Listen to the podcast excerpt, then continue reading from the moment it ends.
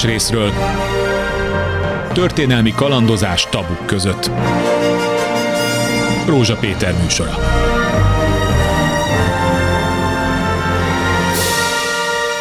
Jó napot kívánok! Egy nagyon rövid mondattal kezdem, és idézet lesz. A kanabisz a legáltalánosabban használt tiltott szer Európában és az egész világon.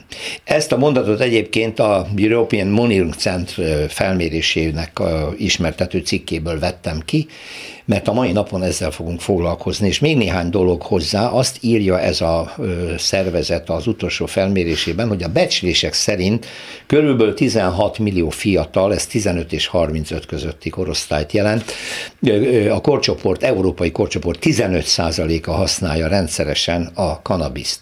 De mi ez a kanabisz? Egyáltalán marihuana, ez egy elterjedtebb neve, ez egy gyűjtőfogalom, de az utóbbi időben a közbeszédben egyre gyakrabban kerül elő, nem csak úgy, mint valamiféle bódítószer, hanem akár úgy, mint valamiféle gyógyászatra alkalmas, mondhatnám úgy is, hogy gyógyszer, de ezt nem szívesen mondom ki, mert valószínűleg már nagyot tévednék, de nagyon finoman fogalmazok, valami olyan kiegészítő, ami az egészséges életmódot akár hozzá is járulhat, persze ez kérdés. Ezt fogjuk ma körbejárni, erről fogunk beszélgetni a mai vendégeinkkel.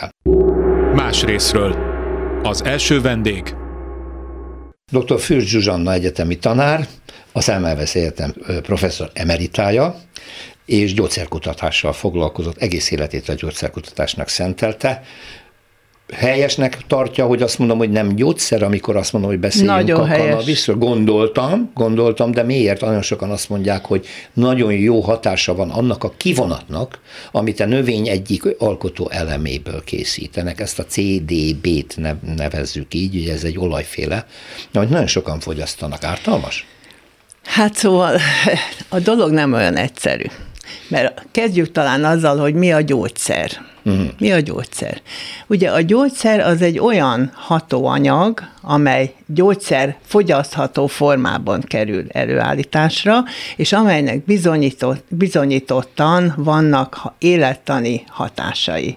Farmakológia, ugye én farmakológus vagyok, az azt jelenti, hogy orvosként végeztem, de egy gyógyszerkutatással foglalkozom, és hát ez a fő tevékenysége.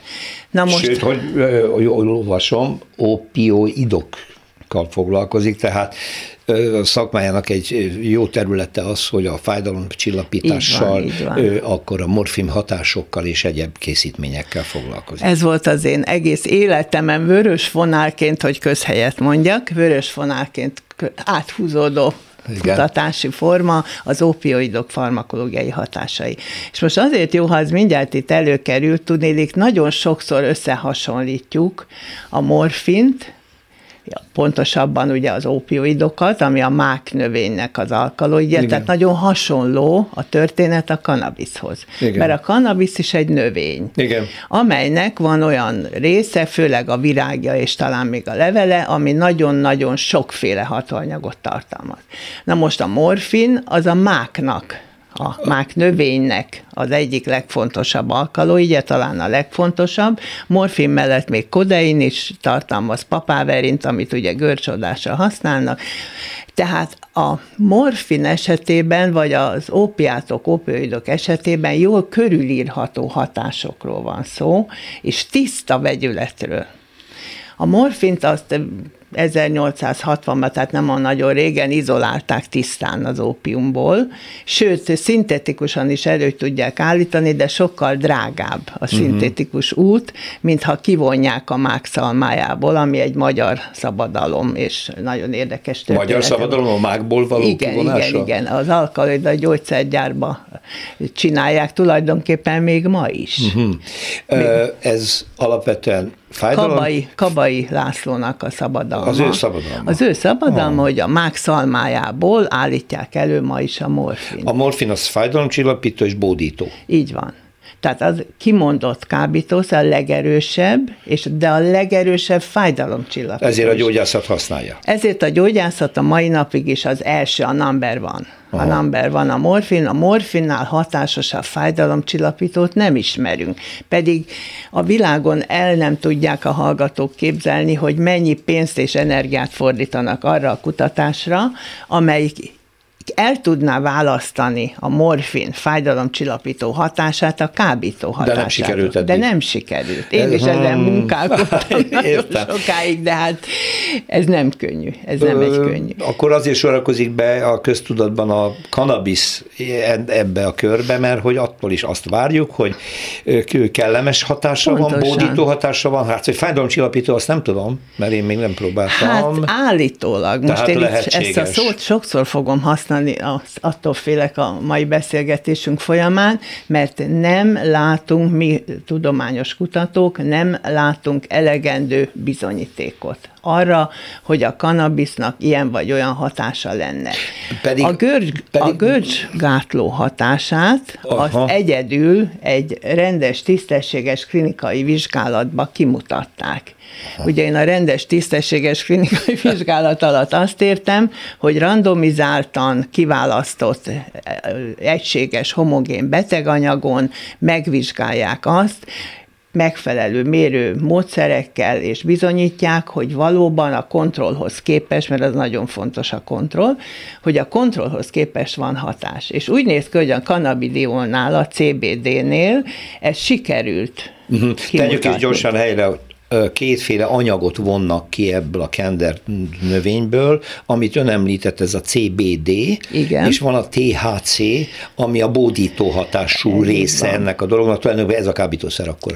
A CBD van. Ezek szerint ez nem kábító hatású, de mégis van valami, amire igen, jó, ugye? Mindjárt fogom mondani a de, hogy miért van de.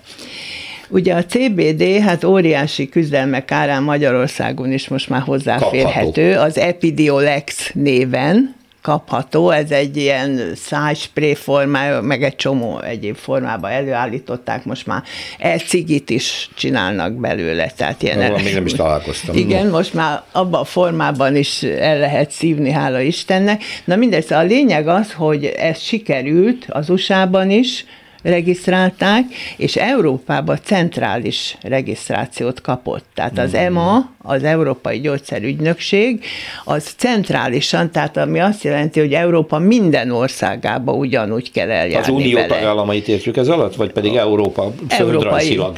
Az összes európai országra vonatkozik. Igen. Tehát ez egy legális szer, tehát kapható. Legális, kapható. Igen. Állítólag nem könnyű föliratni, mert az orvosok ugye hát mindenkiben él egy szent borzadály a kábítószerekkel kapcsolatosan.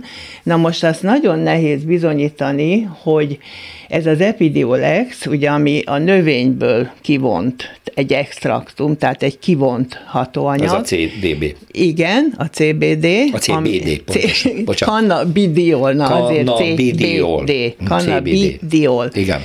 És ezt kivonják, de ugye az ördög mindig a részletekben rejtőzik, hogy esetleg marad benne valami ebből a kábító jellegű THC-ből, tehát a tetrahidrokannabinolból.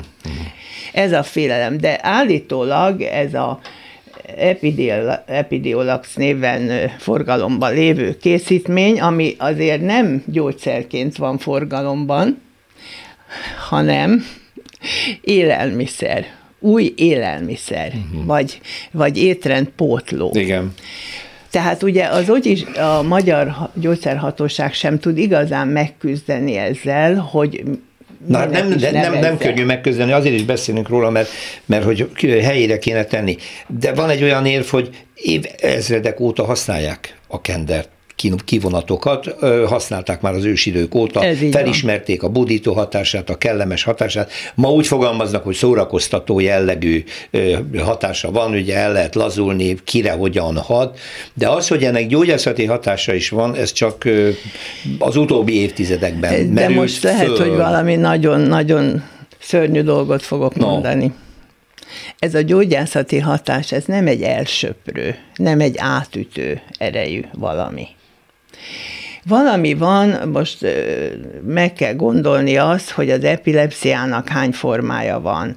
Most epilepsziában kisgyerekeknél, 2 éves vagy annál idősebb gyerekeknél van 2 súlyos epilepszia forma, amit a hivatalosan forgalmazott gyógyszereket, tehát a görcsgátló gyógyszerek nem befolyásolják. Igen, és itt viszont ez hat. És ez a CBD, tehát a cannabidiol, ez úgy néz ki, hogy bizonyítottan. Tehát erre van egyedül van bizonyíték. Valami tehát van. Valami. Akkor lehet, hogy még nincs eléggé megkutatva, erről van szó? Az is lehet, de kétségtelen, hogy ebbe a két nagyon súlyos, ez a Lennox-Gastaut szindromának nevezik meg, Dravé szindromának, amire az összes klobazám és a forgalomban lévő egyéb szerek nem hatnak. Igen. De azért, mondok valamit, amikor ezt beadják gyereknek, hozzátesznek egy görcsgátló gyógyszert is. Igen, tehát azért... Tehát valamelyik azért a biztonság kedvéért. Az kétségtelen, hogy az utóbbi időben a világ nagyon sok hely országában különböző módon viszonyulnak a kanabiszhoz, annak alkalmazza, hol tiltják, hol teljesen legális, hol részben legális, hol a CBD-t, hol a THC-t alkalmazzák itt-ott. Amúgy nagyon-nagyon sokrétű a dolog, de érdemes lenne körülnézni, hogy a világban ez hogyan működik. Más részről. A második vendég Szelestei Miklós, a Magyar Orvosi Kanabisz Egyesület elnöke. Gyógyszer, gyógyhatású szer? A kanabisz ön szerint? Hát ugye ezt az elnevezést mi például az Egyesületnek azért választottuk, mert úgy gondoljuk, hogy az orvosoknak foglalkozni kellene ezekkel a hatóanyagokkal, vagy ezekkel a készítményekkel. Nyilván lehet gyógyászati kanabisznak is hívni, vagy gyógykendernek, nagyon sok változata lehet ennek a kifejezésnek. A mi értelmezésünkben egyébként ez egy nemzetközi betegszervezetek által és egyéb szervezetek által összeállított megfogalmazás, hogy mi az az orvosi kanabisz, minden olyan készítmény, ami gyógyászatilag aktív hatóanyagokat tartalmaz, amik a kenderből vagy a kanabisz növényből származnak, ez lehet maga a növény, tehát a virágzat, vagy abból készült kivonatok, a hatóanyagok, vagy akár a szintetikus formái, mert hogy ilyen gyógyszerek is vannak, amik egyébként szintetikusan előállított kanabinoidokat tartalmaznak. És minden ilyen, egy ilyen gyűjtő név alatt lehet orvosi vagy gyógyászati kanabisz. Ugye, amit én idéztem, az Európai Monitoring Szolgálat az leírja, hogy milyen hatásokat mérnek ugye a kanabisz használatnál, rossz fizikai egészségi állapotot segíti, mentális egészségügyi problémákon segít, gyenge szellemi iskolai teljesítményt növelhet, terhesség alatt történő fogyasztás esetén a magzatra gyakorolt potenciális nem kívánatos hatások azért lehetnek. Magyarul, hogy eléggé. De professzor asszony azt mondta az előbb, hogy nincs elég orvosi bizonyíték, tudományos kutatói bizonyíték az egyértelmű gyógyászati hatásra. Ugye ezt elhangzott, nem tudom, ezzel kapcsolatban önök akkor megbarátkoznak azzal, hogy ez ilyen étrendkiegészítőnek lehet, hogy nevezhető, de ne nevezzük gyógyhatásúnak, vagy igen? Hát itt ugye van egyrészt egy jogszabályi kérdés is, hogy egyetem van-e olyan, hogy orvosi kanabisz Magyarországon, ilyen nincs, tehát nincsen jogi fogalom vagy kategória, ugye ezt lehet így hívni akár társadalmi szinten, vagy így, mint egy civil szervezet, akik ezt szeretnék megnevezni, és mondjuk ebben a betegeket segíteni, hogy hozzáférjenek.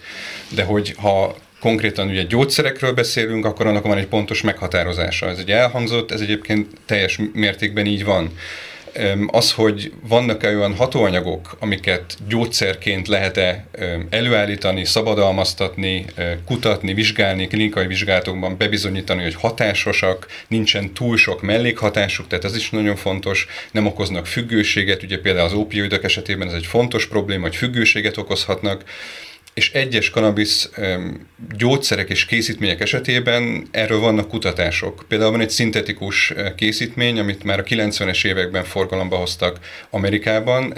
Ez egy szintetikus THC gyógyszer, a dronabinol, amit kifejezetten hányás-hányinger csillapítására, ugye rákos daganatos betegek kezelésének mellékhatásainak csillapítására, illetve az AIDS betegek sorvadásos problémája, étvágygerjesztésére írnak fel és használnak. Ezt már 20-30 éve egyébként Európában is kapható szintetikus THC ugyanezekre a tünetekre, amit orvos felírhat. És akkor ezen kívül vannak... A professzor azt, hogy ingatta a fejét itt az előbb.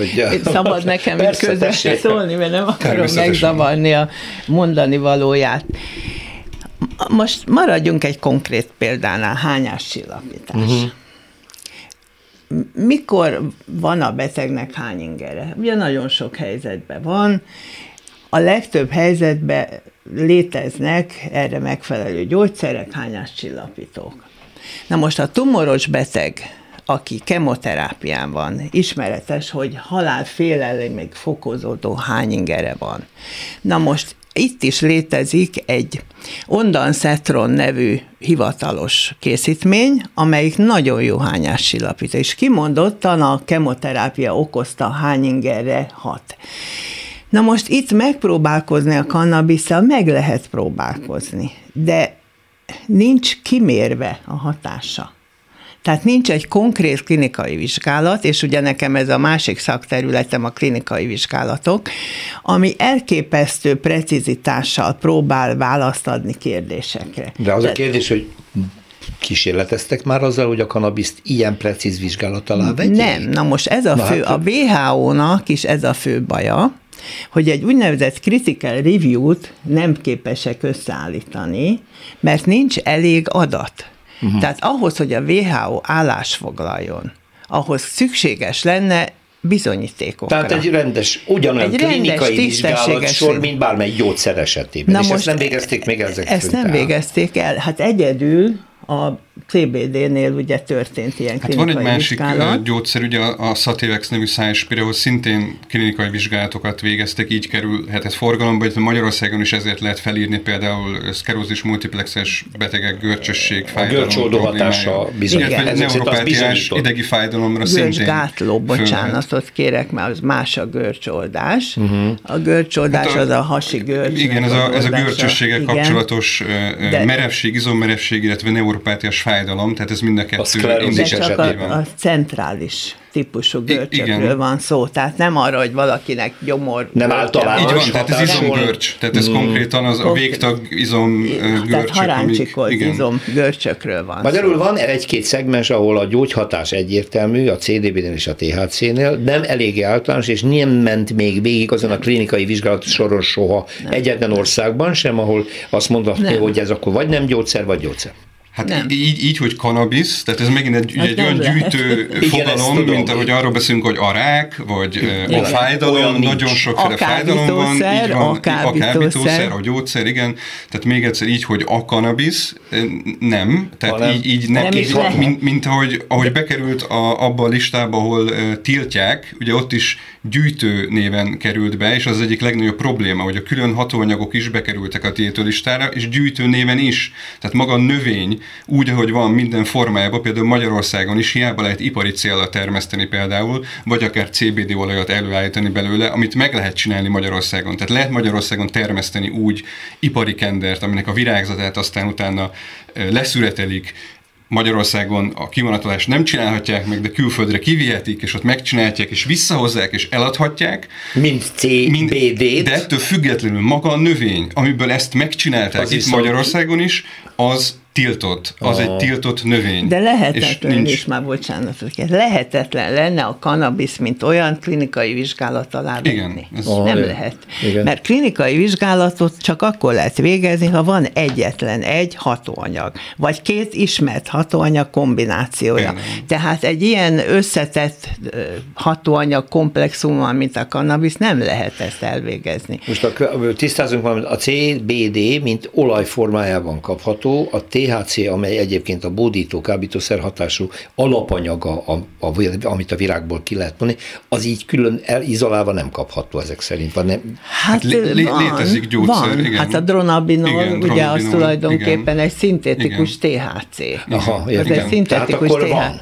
Van. Illetve Németországban például most, mivel hogy ott van már egy orvosi kanabisz program, ahol az állam biztosítja a betegek számára hozzáférést, ott például csak tavaly 25 000 kilogramm kanabisz virágzatot importáltak az országba, aminek egy részéből például dronabinolt állítottak elő, tehát a Kanadából például importált virágzatból kivonták a THC-t, és ebből egy dronabinol nevű THC gyógyszert is előállítottak Németországban, amit aztán receptre felírnak betegeknek például neuropátiás fájdalom vagy hányinger csillapítására. Tehát ez Németországban egy működő program, ami egy mondhatni példa is más országoknak, ezt egyébként azóta Dánia, Anglia, Csehország, Lengyelország mintaként használja, aminek egyébként a megelőzője Izrael volt, ahol egyébként nagyon széles körben kutatják például a rákos daganatos betegek esetében, hogy milyen segítséget nyújthat a tüneti kezelésben,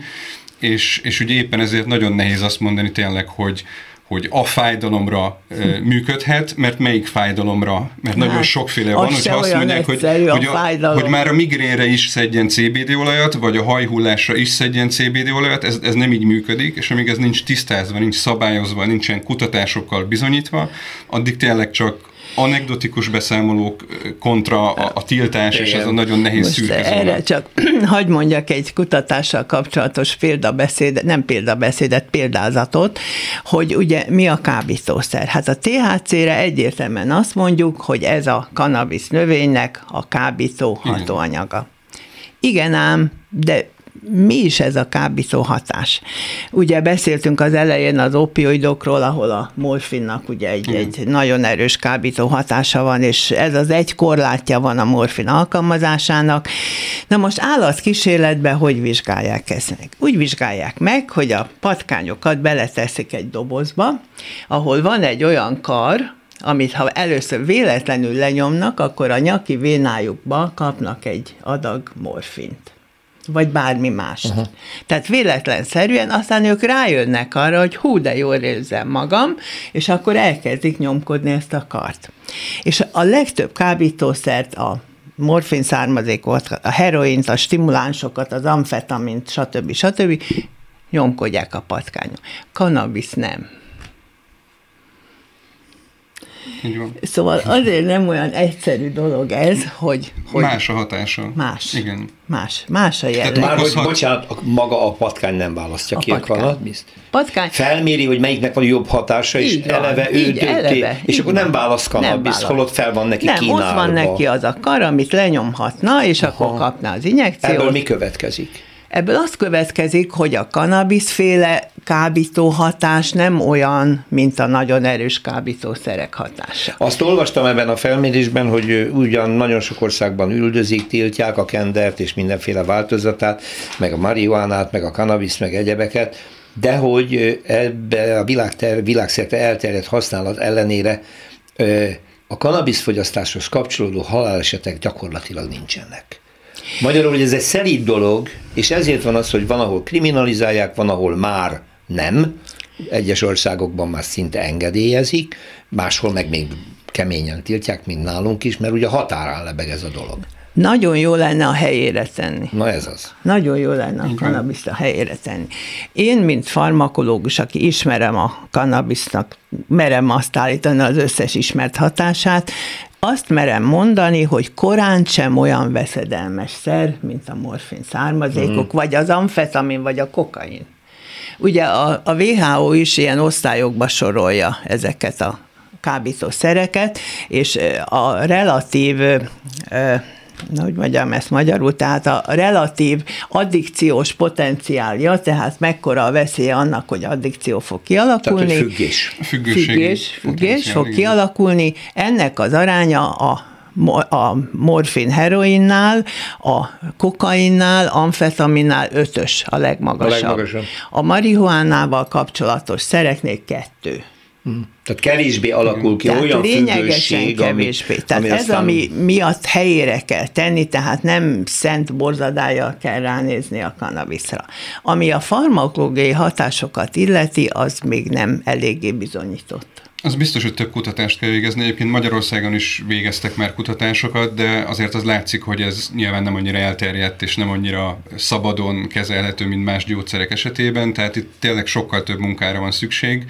Egyébként mellékhatása lehet, tehát minden gyógyszernek, szernek, növényi hatóanyagnak van mellékhatása, de az valóban igaz, hogy például a morfiummal szemben ugye nem okozhat légzésleállást. Ha valaki túl sok morfiumot kap, akkor leállhat a légzése. Nem is kell túl sokat kapni. Igen, sajnos ez egy mellékhatás. Igen. Terápiás adagba is a betegnek a normálisan 16 per perc légzésszáma leesik 6-8 légzésszámra. Igen, a kanabisz esetében nem sikerült olyan dózist találni, ami közvetlenül így halált okozhat, de ettől mellékhatásai például a THC-nak lehetnek. Tehát aki például akár pszichológiai problémákban érzékeny, bizonyos betegségekre, ott a THC használatot biztos, hogy korlátozni kell, vagy CBD-vel helyettesíteni, hogyha egy olyan adott problémáról van szó. Tehát figyelembe kell venni nagyon sok kérdést. Tehát azért kell valahogy elhelyezni normálisan, hogy nem kell annyira rettegni tőle, mint kábítószertől, mert messze nem olyan veszélyes, mint az ismertek, ugye? Se az elvonási tünete, se az, hogy minden mindent elkövet a függő, hogy megszerezze, tehát ezekről itt nem kell beszélni. Vannak farmakológiai hatások, de nincsenek megfelelően bizonyítva. Igen, most két területet érintünk, az egyik ugye a drog maga, tehát a kábítószer hatás, és akkor azt kell kérdeznem, hogy ahhoz képest, hogy borzalmasan elterjedtek a szintetikus, szinte méregnek számító drogok, a tabletták és extázik és millió mérgező formája, és tényleg komoly veszély a fogyasztóknak, ahhoz képest a kannabisz ez egy szelíd történet, tehát ezt is a helyére kéne valahol tenni. Hogy vajon ugyanabba a körbe kell sorolni egy enyhe hatású, megnyugtató hatású, inkább felszabadító hatású, kábítószer hatású növényt, azokkal a szintetikus baromságokkal, amikkel mérgezik a gyerekeket. De maga biztos ezt nagyon jól tudja, hogy miért félnek annyira a kannabisztól és a marihuánától. Azt mondják, hogy gateway drug. Tehát, hogy egy olyan szer, egy kapudrog, ami megágyaz egy esetlegesen veszélyesebb szernek. Fogyasztásnak. Hát erre se láttunk azért. Azt is be kell bizonyítani. Illetve hát most már ott tartunk, hogy Amerikában az a szervezet, akik egyébként évtizedek óta ugye a kábítószerek vizsgálatával, illetve valamilyen szinten üldözésével, ez a NIDA, National Institute on Drug Abuse, tehát a kábítószer visszaéléseket kutató intézet vezetője elismerte azt, hogy ez a kapudrog hatás ez nem létezik. Ők évtizedek óta próbálják bebizonyítani, és ezt egyébként a kormányzati nyomásra is mindenáron bebizonyítani, és nem sikerült. Tehát míg... Hát bizonyítsák be, egyelőre nem sikerült. Ki kell mutatni, hogy 100 000 kannabisz fogyasztó, igen, vagy füvet szívó közül hány tért át. Igen, csak azért, mert valaki előzőleg kannabisz használt, és később használ más drogokat, az nem azt jelenti, hogy van egy kapudroghatás, az olyan, mint hogyha én vizet iszom, és később alkoholt is iszom, az nem azt jelenti, hogy a víz az egy kapudrog az alkoholhoz. Nem, a víz vezetett rá az alkoholfogyasztás, és nem a kannabisz használat vezeti rá a kemény drogok használatára. Nagyon sok más körülmény van, életkörülmények, genetika, nagyon-nagyon sok kérdés van. Na most itt talán érdemes arról egy mondatot elmondani, hogy vannak a vulnerábilis személyiségek. Az mit jelent? Az azt jelenti, hogy sérülékeny az illető, érzékeny a drogokra. Igen. Tehát a drogfogyasztás, hát az maga vagyok. Esete az más. Nem tudom, hogy ez... Az ellenkezője, hogyha maga rosszul van. Én olyan rosszul voltam, amikor kipróbáltam, hogy én védett vagyok, teljessége. Hát akkor teljes padló. Akkor maga nem vulnerábilis. Akkor jó. A vulnerábilis az, aki predesztinálva van arra, hogy szedjen valamit. Tehát ezek ilyen frusztrált személyiségek, akiknek nincs sikerük az életbe, problémájuk van, párkapcsolati probléma, egyéb probléma, ezek nyúlnak általában drogokhoz. Uh-huh. Igen, és ezek között ott van az alkohol is. Ez nagyon sokszor elfelejtik, az alkohol az egyik vezető kábítószer Magyarországon is, hogyha úgy nézzük, és ott viszont tényleg komoly probléma van a függőséggel, a leszokással, a családon belül erőszakkal. Szerintem azt kéne betiltani. De hát ezt tudjuk, hogy ez amerikai. Az működne, de Amerikában ez be is bizonyosodott, hogy nem működik. Megitták a kölni vizet, igen, meg a hajszeszt, meg mindent. De ez egy fontos kérdés. A tiltás nem nagyon vezet eredményre, mert a tiltott szer az még csábítóbb, és nagyobb üzlet. Illetve a tiltásnak vannak olyan mellékhatásai, ugye amikor kriminalizálják az elkövetőket, annak súlyosabb hatása. Így van, tehát amikor börtönbe zárják, megbüntetik egy nehéz helyzetben lévő embert, az általában még rosszabb hatással van rá, mint a kábítószer. Mondjuk a kannabisz esetében ez abszolút igaz, tehát ha valakit azért büntetnek meg, mert kannabiszt használ, a büntetés biztosan rosszabb hatással van az életére, mint a kannabisz használat. Magyarország átment ezen, ugye, hogy hogyan kell szabályozni, ez egy nagyon kényes kérdés. Meg a kis mennyiség, nagy mennyiség, kis mennyiség, piaci mennyiség, kereskedelmi mennyiség, egyéni fogyasztásra, még elfogadható mennyiség, stb. Mindenféle szabályozással probléma van, nem tudja megoldani. Tömegek használják, a műsor elején, amit felolvastam, hogy csak Európában 16 millió fiatal bizonyítottan rendszeres használója a kannabisznak, És most megnyugtató, amit mondtak, hogy nem kapudrog, tehát ez nem vezet szükségszerűen a kemény drogok fogyasztásához. Tegyük mindig oda, hogy valószínű, mert hogy ez sincs bebizonyítva. Ezt is lehetne kutatni egyébként, nem is annyira bonyolult. Hát az Egyesült Államokban most Szelestei úr mondta, hogy ott ezt tulajdonképpen bizonyították. Elismertet a szakmai körökben, de Angliában is a rendőrség, a rendőrségi vezetők azt mondják, hogy nincs értelme a kanabisz használókat üldözni, mert egyszerűen nem okoznak problémát a társadalom életében, hát nem ők okozzák a problémát, nem igaz az, hogy belőlük lesznek a társadalomra veszélyes, akár drogosok, akár probléma okozói. Viszont akik ezzel kereskednek, előállítják és meggazdagszanak, az viszont már a mafia világ.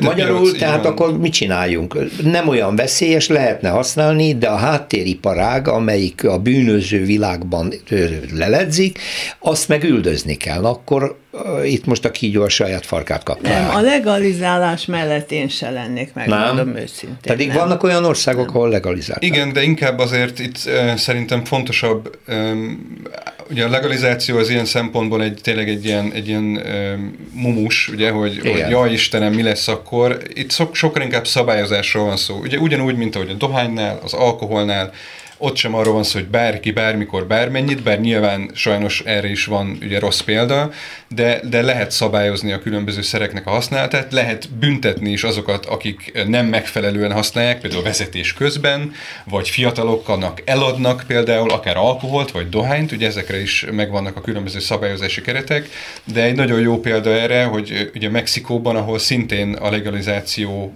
zajlik most, és ugye a szomszédos országban, Amerikában, Kaliforniában, ahova például átviszik a Mexikóba termesztett kanabiszt. Ugye most, hogy már mindenhol legalizálva van, a mexikói drogmafia nem tud nagyon már ezzel kereskedni, és például most, amikor őrületes vízhiány volt, akkor vízzel kezdtek el kereskedni, mert Kaliforniában nem volt víz. Nagyon, tehát a mafia megtalálja, tehát itt nem a kanabisz, meg nem a drog a hibás, hanem hogyha valahol szegénység van, és van egy üzleti lehetőség a fekete piac számára, akkor azt ki fogja használni. Ezt is lehet kezelni, de ez nem a kábítószerhez köthető. Mm. Tehát ebben azt mondja Szelestei úr, hogy ha legalizálják, akkor bekerül a szabályozott,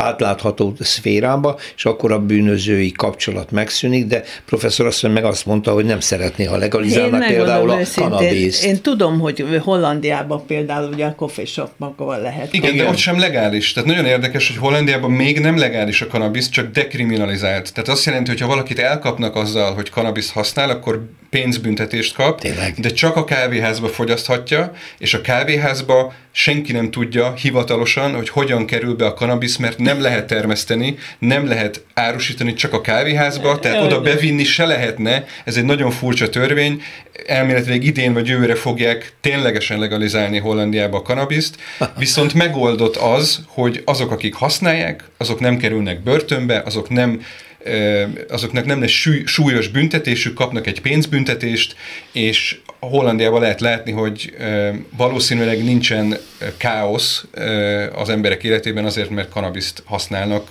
ellenőrzött körülmények között. Nem, amiért én azt mondtam az előbb, és továbbra is fenntartom, hogy nem lenne jó legalizálni, mert úgyis annyi baj van ezekkel a szintetikus kábítószerekkel. Olyan ellenőrizetlen formákba kerülnek a fekete piacra, hát például kannabisz származékot is rengeteget csinálnak, szintetikus kannabisz származékokat, amik nagyon veszélyesek, nagyon erős hatásúak, nem beszélve a rengeteg egyéb designer drogról, amit nem is tudjuk, hogy működik, nem tudjuk, mi az ellenszere, tehát lényegében ugye a kanabisznak sincs úgymond antagonistája, kivéve azt az egyetlen egyet kifejlesztettek csodálatos módon, még arról nem volt alkalmam beszélni, hogy ugye úgy hatnak a kanabisz származékok, hogy receptorokon keresztül az agyban kanabisz 1, kanabisz 2 receptor van, és ezeken keresztül hatnak a fő származékok, kivéve a CBD-t, az nem hat ezeken a receptorokon keresztül érdekes módon.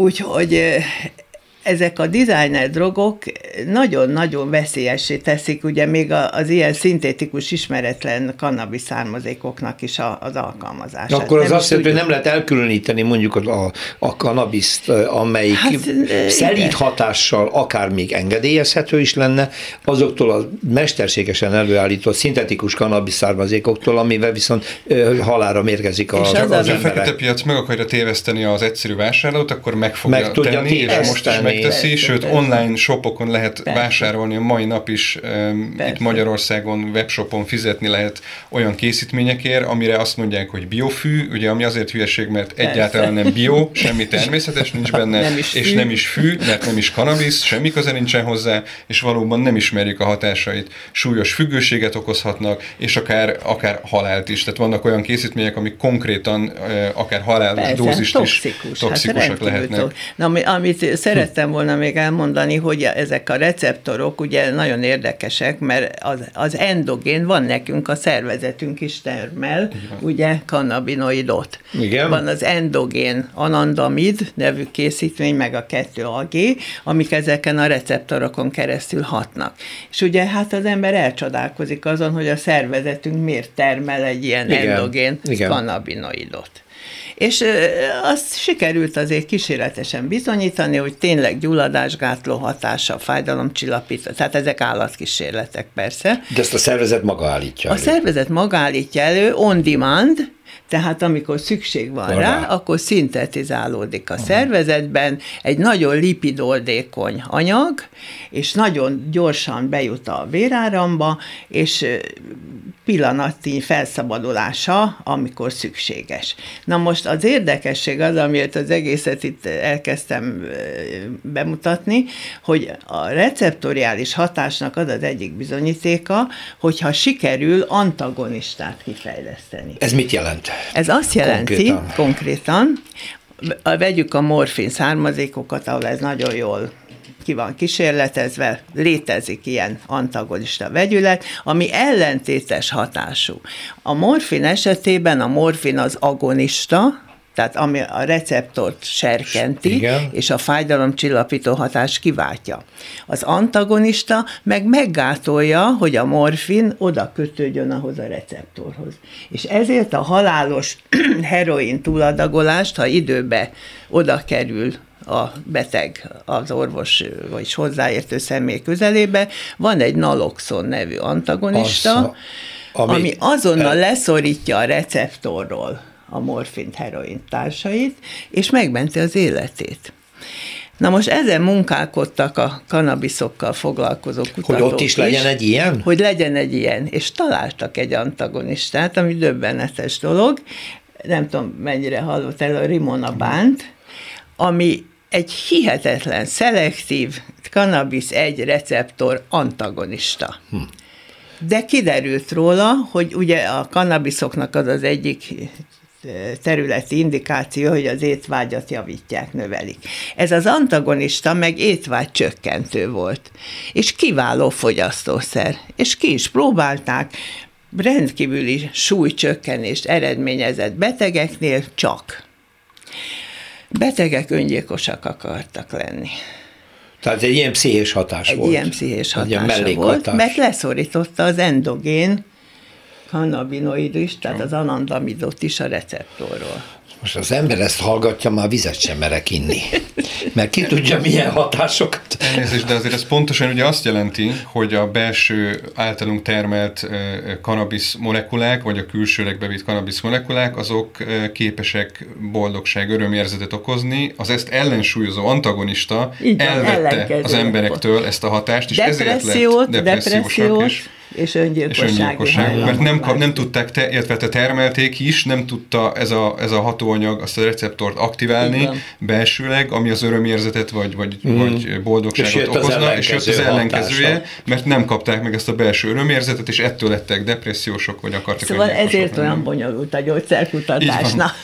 Igen, de ez azt jelenti, hogy azért tényleg nem játékszerről van szó, még akkor sem a finom és gyenge hatású szereket. Így van, és én is szabályozom, akkor bárki bármit keverhet össze bármivel, így és van. Ő se tudja, hogy milyen a hatást érjen bele. Így van, és utána ezt ráfecskendezi egy biofűre, amit aztán profittal vagy jó haszonnal elad valakinek, és azt se tudja, hogy azzal az emberrel mi történik, és erre semmilyen rálátásom nincs. Ez ön nagyon reménytelen küzdelemnek látszik, hogy hol tiltsák, meddig, mit konkrétan, és hol tegyék elérhetővé, ameddig az inkább pozitív hatással lehet, és nem veszélyezteti a fogyasztót, hogy valami borzasztó marhaságot vesz be. Ez kellene edukáció, tehát hogy az embereknek ugye meg lenne a tudásuk arra, akár már 12-13 éves koroktól kezdve, hogy ne csak azt hallják, hogy a kábítószer öl és rossz, hanem azt is tudják, hogy hogyan tudják ezeket a szereket megkülönböztetni egymástól. Miklós, a maga tapasztalatai szerint azért terjed el, mert a kereskedőknek és a maffiának baromi nagy üzlet, és ha nem lenne, akkor nem lenne kanabis se. A piacot tehát a mesterségesen előállított kereslet okozza, mert meg vagyunk anélkül is. Vagy pedig életszükséglet, hogy az emberek keresik a oldó hatású szereket, amelyek a gondokat csökkentik, a feszültséget levezetik, stb. Ez a nagy kérdés. A kettő találkozik. Nyilván mind a kettőre van igény, hiszen azért létezik, mert mind a kettőre van igény, az ember keresi a számára izgalmat, újdonságot okozó élményeket, szereket, főleg fiatalkorban, és hogyha itt van egy piaci rés, akkor pedig az erre nyitott emberek vagy csoportok megtalálják ezt a piaci rést. Ugye az is egy érdekes kérdés, hogy miért keresi valaki a piaci rést például? Miért szeretne gazdag lenni, vagy gyorsan és könnyen meggazdagodni? Honnan jön ez az igény egy társadalom bizonyos rétegeinek? Ugye azokban az országokban, ahol nagy az elégedetlenség vagy a szegénység, ott sokkal fokozottabb az ilyen fekete piaci embereknek vagy tényezőknek a megjelenése, hiszen ott van igény arra, hogy az ember jobban éljen, vagy kiszakadjon abból az elnyomott körből, vagy nehéz társadalmi helyzetből, ahol van.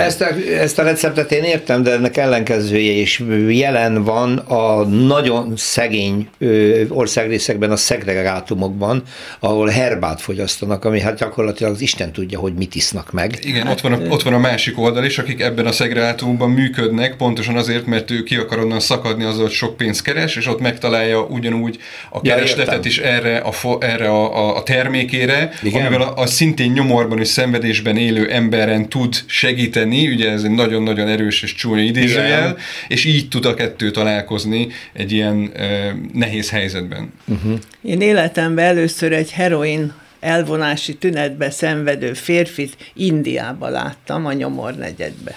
Uh-huh. Ott voltam tanulmányúton az egyik kórház egyetemen, és kihívták a mentőket ehhez a szerencsétlenhez, aki az utcán élt. És valahonnan szerzett heroint, és súlyos elvonási tünetei voltak. Hát hogy jutnak hogy juthatnak ilyen körülmények között élő emberek heroinhoz?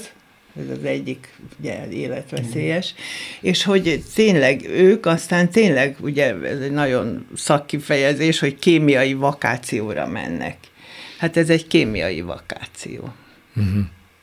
Tehát ez a társadalom leggazdagabb, legfelsőbb rétege menedzserek az fogyasztanak, az kokain, a társadalom alján élő legszegényebbek herbásznak.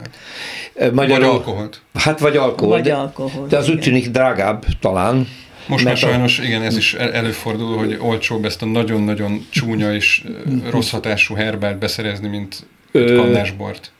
Pontosan erről van szó. Tehát a részt megtalálják még ebben a nagyon szegény társadalmi rétegben is, ahol alig van fizetőképesség, de azt a keveset is nagyon ügyesen persze a designer drogok is olcsóbbak, mint a klasszikus szerek.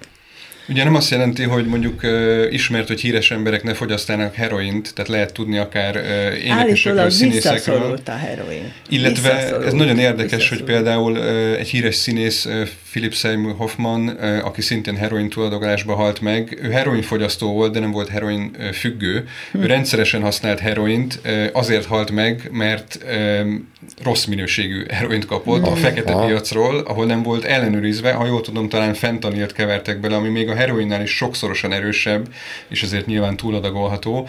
Tehát én nem azt mondom, hogy az ő heroin használata az jó, vagy az rendben van, csak hogy ott is az volt a probléma, hogy teljesen ellenőrizetlen minőségű terméket vagy készítményt használ valaki. Ezek az utcai drogok, és ugye, igen, ez a fő probléma, mondjuk Európában vannak olyan helyek, ahol be lehet vizsgáltatni a különböző szereket, ami nem azt jelenti, hogy promotálják a szerhasználatot, csak hogy ha már valaki olyan élethelyzetben van, hogy használja, akkor ne halljon bele azáltal, hogy... Igen, de a Záler doktor már régen mondja, hogy a piacra kerülő szintetikus tabletták olyan mértékben, olyan változatosak, hogy már az orvosok nem is tudják követni. Hát mire analizálják, hogy mi van benne, már ott a következő. Naponta. Olyan iparág. Mert ugye egy picit változtat a kémiai szerkezeten, igen. Csak egy csoportot odébb tesz, és már olyan, ami nem nincs kontrollálva. Igen. Még sose volt, naponta, nem tudjuk, hogy sose volt, legális abban a pillanatban, úgyhogy ez egy... Miklós, van olyan ország, ahol viszonylag jó a szabályozás, és ezek a mellékhatások már, ezek a kriminalisztikai jelenségek visszaszorulnak? Van valami követhető modell ebben? Hát ugye mi az Egyesület nyomán kicsit eltávolodtunk ettől a kérdéstől, de az orvosi kanabisz használatára vannak nagyon jó példák, többek között Izraelben, Csehországban, Lengyelországban, Németországban, ahol szabályozott orvosi kanabisz programok működnek, ahol meg van határozva, hogy ki, milyen, mikor, milyen betegségre, orvosi jóváhagyással használt különböző készítmények, ezek ellenőrzött készítmények. Tehát ezek biztos, hogy jó példák, és nem kell messzire menni. Ugye például Lengyelország esetében egy nagyon testvéri, közeli viszony, két ország tudna egymást, tudnánk tanulni attól, hogy ott hogyan működik. Egyébként az egészségbiztosítási rendszer által támogatottan lehet felírni különböző készítményeket, és ezt egyébként lehetne akár továbbfejleszteni, tehát nem kell feltétlenül mindent átvenni, de lehetne tanulni ezektől az országoktól.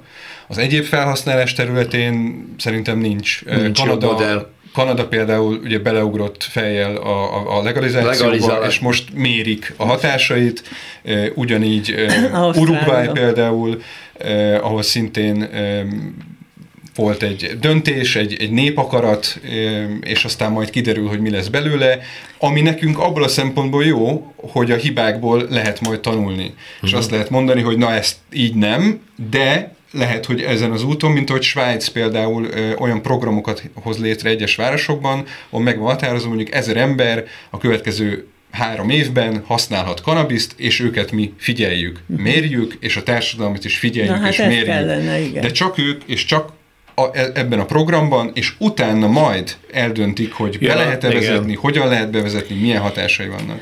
De én őszintén szólva, itt maga is tényleg olyan dedikáltan nyilatkozik erről a kérdésről, de én azért, mint objektív gyógyszerkutató, azért azt a kérdést tenném föl, hogy érdemes ezért annyit küzdeni.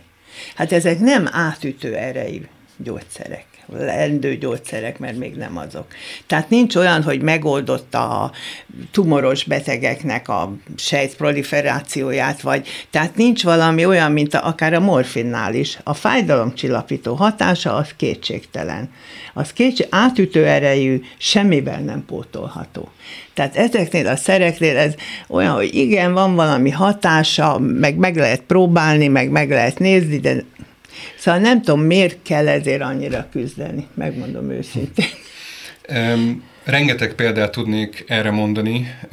Egyébként Magyarországról is, ugye elhangzott már, hogy például epilepsziás betegeknek is lehet adni, használják, illetve fel is lehet írni Magyarországon is receptre. De csak körülírt 2 éves epilepsziás, súlyos, különleges epilepsziával szenved, tehát nem általában. Igen, ez így van. Gyerekeknek. Szinte csecsemőknél jelentkező speciális. Igen. Epilepsziáról van szó. Erre bizonyított. Igen. Tehát ez bizonyítottnak tekinthető. Miklós? Igen. Mert a kérdés egyértelmű, tényleg Érdemes egy világméretű mozgalmat indítani, egy nem eléggé nem világosan akkora, bizonyítható. Most én egy vulgárisan hagy nyilatkozom, nem akkora durranás. Szóval ezek nem akkora erejű szerek, amikből az emberiségnek komoly haszna lehetne. Ez olyan, hogy a súlyos állapotú, terminális állapotban lévő betegeknek meg lehet próbálni, akár elszívhat egy spanglit is. Hát elszívhatja, és akkor boldogan lesz tőle. De ezt gyógyszerként megpróbálni, kifejleszteni lehetséges. Én nem mondom azt, hogy lehetetlen. Nem mondom, hogy lehet. De nem akkora nagy. Hát igen, de van itt egy igény, ugye a tömegigény, és nem csak a csodavárásról beszélek, mert egy beteg embernél mindenbe bele kell, hogy kapaszkodjon, nyilvánvaló, de úgy van az embernek egy ilyen arra, hogy igen, hát akkor feltuningolom a szervezetemet, erre azt mondják, hogy ez nagyon jó teljesítményképességet okot, tehát fokozza a szellemi teljesítményemet, stb. Nagyon komoly igény van erre, és hogyha erre érezetes tapasztalat alapján, mert nagyon régen használja az emberiség a kanabiszt, akkor miért ne? Egyébként a feljegyzések is azt mutatják, hogy itt is egyrészt nyilván a tapasztalatokból elindulva megszülettek azok az élmények, ahol leírják azt, hogy mire tudták használni, aztán később az orvostudomány ezt fel is jegyezte, hogy igen, lásd, itt van egy 40 napos kisbaba, ez az első ilyen leírás, orvosi leírás, aki nagyon súlyos görcsromottól szenvedett, adtunk neki kanabisz kivonatot, ugye fogalmunk nincs róla, hogy mi volt benne, mert akkor még nem vizsgálták, neki? És igen. Utána teljes mértékben elmúltak a rohamai, és egy nagyon jó életminőséget tudott élni ez a kisgyerek, akkor ők ezt feljegyezték, és nyilván utána évtizedekkel vagy évszázadokkal később megvizsgálták, hogy na igen, ez az a komponens, ami ezt okozta. De egy másik példa erre, amit nyilván itt Magyarországon még nagyon messze vagyunk ettől, de Izraelben, ahol több mint két évtizede nagyon komolyan egészségügyi minisztériumi szinten foglalkoznak ezzel a kérdéssel, ott egy öregek otthonában egy ápoló, akiről egy nagyon jó dokumentumfilm készült, szintén feltették ezt a kérdést, hogy hát mire jó ez az egész egyáltalán, hogy itt az emberek füvet szívnak, vagy olajat szednek, meg hogy ezt az egészet itt most miért kell ilyen harcosan csinálni, és bevezette őket ebbe az öregek otthonába, és megkérdezte a riportert, hogy hallja ezt, amit itt van bent ebben az öregek otthonában, és mondta, hogy nem. Igen, csönd van. Ebben az öregek otthonában évek óta nem volt csönd, mindig az üvöltözés, ugye a demens emberek általában nagyon izgatottak, nem találják a helyüket, ennek általában nagy a hangja, és amióta kanabiszt használnak, azóta kezelhetők, azóta lehet velük dolgozni, azóta tudnak enni, azóta tudnak játszani, tudnak tévézni, tudnak aludni, tudnak pihenni. Kicsit elkábítottuk őket, és csöndben van. Én úgy gondolom, hogy a családtagok valószínűleg szintén örülnek annak, hogy az a hozzátartozójuk az nem izgatott, vagy teljesen magából kikelt. Ezt a vizsgálatot egyébként azóta megismételték például Svájcban, ahol szintén ezt figyelték meg, hogy a hozzátartozók jelentik azt, hogy sokkal, de sokkal kezelhetőbb az idős ember, aki az ő szüleik vagy nagyszüleik, azóta mióta kanabiszt használ. Tehát valamiben segít, az életminőséget javítja-e, a kedélyállapotot javítja, és akkor nem azért kell harcolni, vagy nem tudom, hogy gyógyszer, vagy nem gyógyszer, hanem hogy van egy szelíd szer, amelyik nem ártalmas, és egyes embereknél pedig igen. A kérdés az, hogy engedjük el, hogy ez gyógyszertnek nevezzük, vagy nem. Hát nem? Természetesen engedjük el, nem gyógyszer. Hogyha bebizonyosodik róla, hogy hatékony. Így van, hát természetesen semmi előítéletnek nem szabad lenni. Ha bebizonyítják azt, hogy 10 000 betegen, vagy 10 000 emberen ezt vagy azt a hatását nézték, és szignifikánsan, statisztikailag kimutathatóan hatás, hát akkor legyen. Nagyon szépen köszönöm, hogy beavattak ebbe a vitába bennünket. Az elmúlt egy órában dr. Fürz Zsuzsanna egyetemi tanár, a Semmelweis Egyetem professzor emeritája volt a vendégem, és Szelestei Miklós, a Magyar Orvosi Kanabisz Egyesület elnöke, a műsor szerkesztője Ronfaj Péter volt. Köszönjük a figyelmet. Egyébként majd figyeljék a YouTube csatornát, ott is látható lesz a műsor, mint minden többi. Jövő héten újra jelentkezünk, minden jót. Más részről. Történelmi kalandozás tabuk között. Rózsa Péter műsorát hallották.